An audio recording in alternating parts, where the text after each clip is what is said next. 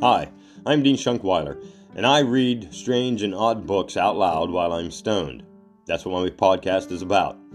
Currently, I read Little Blue Books, and they are a collection of books that were written back in the 1920s, 30s, and 40s, and then they were published throughout the United States up until 1975.